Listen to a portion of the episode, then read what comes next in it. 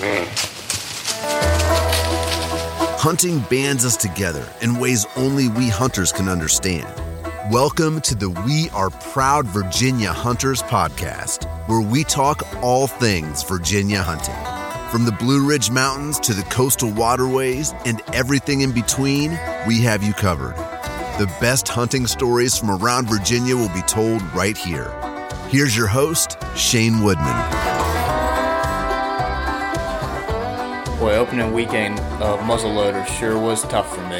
I had opening day. I had a lot of opportunity. Uh, even within the first five minutes of legal light, I had a buck coming in, grunting at me. I bet he spent 10 minutes in my area, sniffing around, scrapes, um, everything you could think of. He was stomping, did circles, little four points. I you know, let him pass, but boy, it was fun to watch him get things moving in the morning. So that was opening day. I think it was 712. Legal light was 711 or 710. And off to a great start. He leaves and it's pretty quiet for, I don't know, I'd say about two hours. You know, 915 strolls in and I get three doe, uh, about 150, yeah, maybe 100, 150 yards away. Pretty thick from where they were, but I could see them strolling through. There's a chance there was a buck in the mix, but I couldn't make out any horns from there, so I'm just assuming it was a buck. Uh, they never turned around or started to head my way, so about 9, 10, they were gone. For the next two hours after that, till about 11, 11.30, nothing. So I get down at 11:30, roll out of camp, head home, help my wife put the kids down for a nap.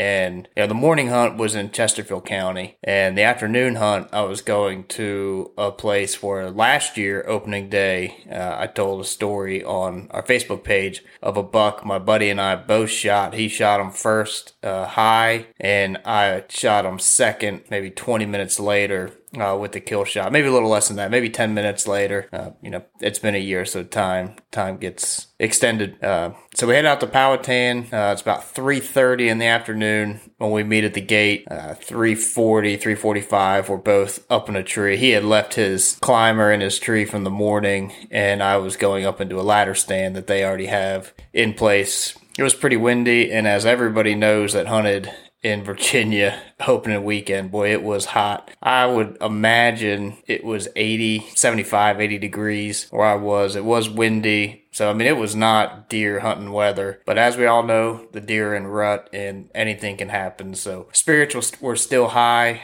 wasn't getting down. Um, obviously it, at that time it hadn't quite hit daylight saving so we were still getting dark at 6.30 so getting in at 3.40 wasn't the worst thing in the world. So we don't see anything neither of us. You know, it's now it's 4.30 5.30 nothing right at 6 o'clock which i believe legal shooting was until i want to say 6.39 that day I, I can't remember exactly but about 6 o'clock 6.10 i start hearing some rustling in the leaves um, off my right shoulder, which is to the right and a little behind me. And we all know the difference between a deer and a squirrel. I knew right away this was it, most likely a deer. Could have been a bear, could have been you know something else, but most likely was a deer. So I'm, I'm listening to it. It's getting closer and closer, and it's a doe. It steps out probably 30 yards away from me, and I know there's another deer behind it. And about another two minutes go by and a buck rolls out. At this point, they're 45 yards away, I would imagine. I could not make out the horns on this buck.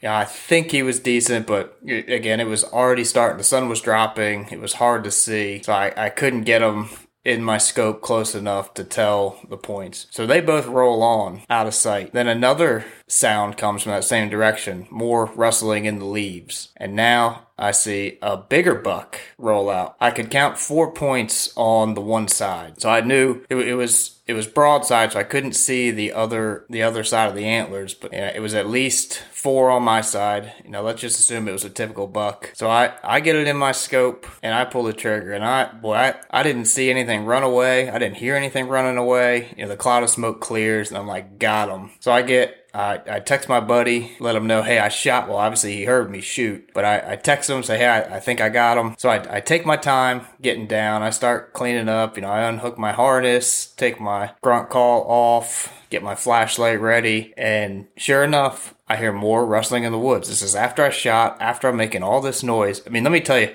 this time of year, the, the deer are so unpredictable. They, when they're on a scent, they are gone. So I hear more rustling in the woods. Sure enough, it's another buck. Now at this time, it's so dark, I, I can't make out the horns at all. So I'm fl- shining the flashlight at him. You know, he's making noise at me, runs away, and he's running in the direction where I had just shot the buck. And when he gets to about my shooting spot, he makes a noise. So I thought, man, he, he sees the, the deer down. He's worried. So now I got more excitement going on. Like, I've got this thing. He's down, he's down, he's down. So I see my buddy Brandon's flashlight in the distance walking towards where I just shot. And I'm still in the, in the ladder stand. So at this point, I start climbing down. I've got all my things packed up and I, I walk off about 45, 50 yards where I thought I had shot. And I get to where I had assumed I hit the deer. Look around, no sign of struggle. I don't see any blood. Now, again, it's dark, so we've a bunch of us have our flashlights out there. At this point, there's three of us there: the the land manager, my buddy who's a member of this club, and myself who was hunting there as a guest. So we're looking around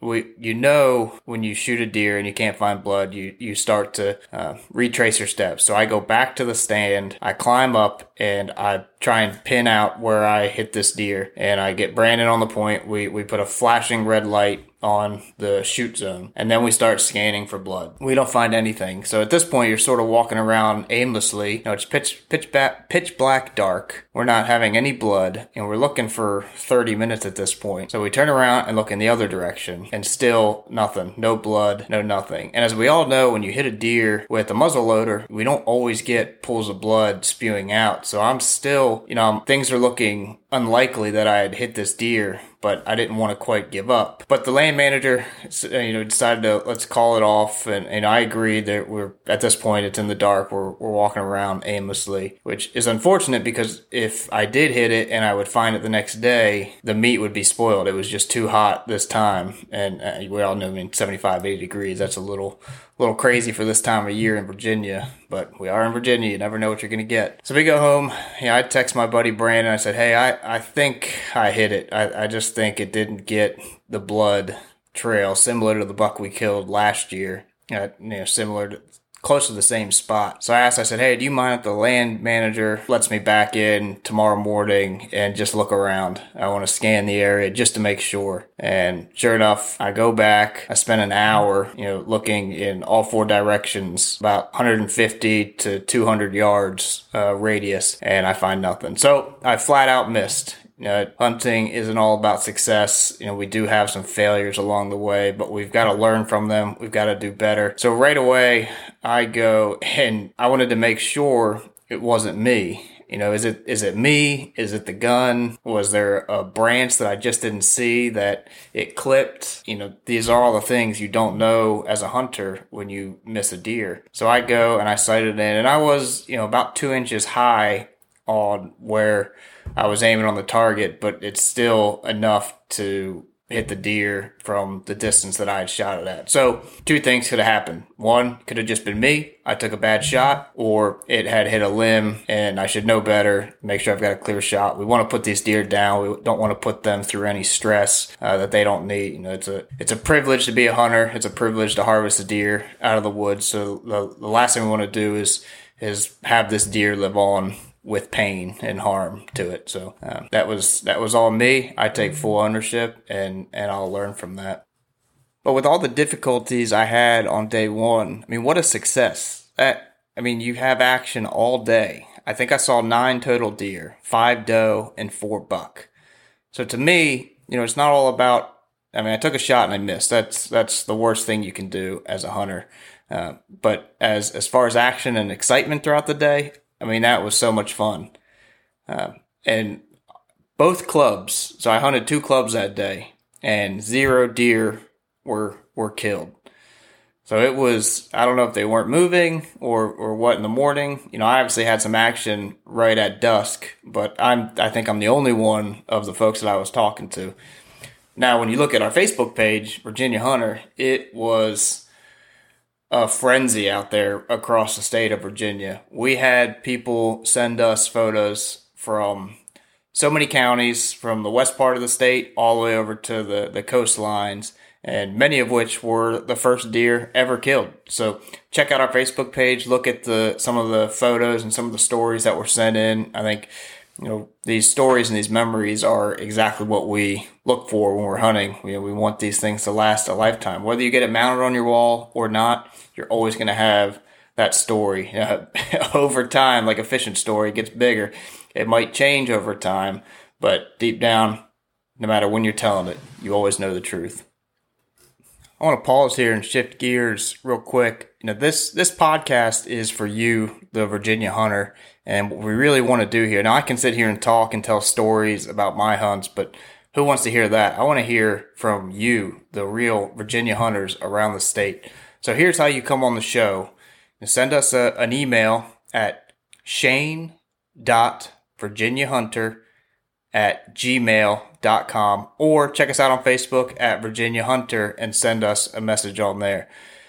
Give us just a few details of what county you're in and a story that you want to tell on the show and maybe some of your experience as a hunter. You know, the, the goal is to tell stories. We want to laugh, we want to cry, want to have fun, as well as make everybody around the state a better hunter and what we can do to manage our land better, how we can scout better, how we can set up our stands better, read the wind, you know, all these things that make us better hunters. We want to hear tips and advice from all of you. So check us out. Again, that's shane.vahunter at gmail.com or on Facebook at Virginia Hunter and, and let us know. We'd love to have you on the show. Thanks for listening to the We Are Proud Virginia Hunters podcast. If you enjoyed this podcast, share it with a friend who also might like it. And please take the time to rate, comment, and subscribe. For more information, find us on Facebook. Just search Virginia Hunter.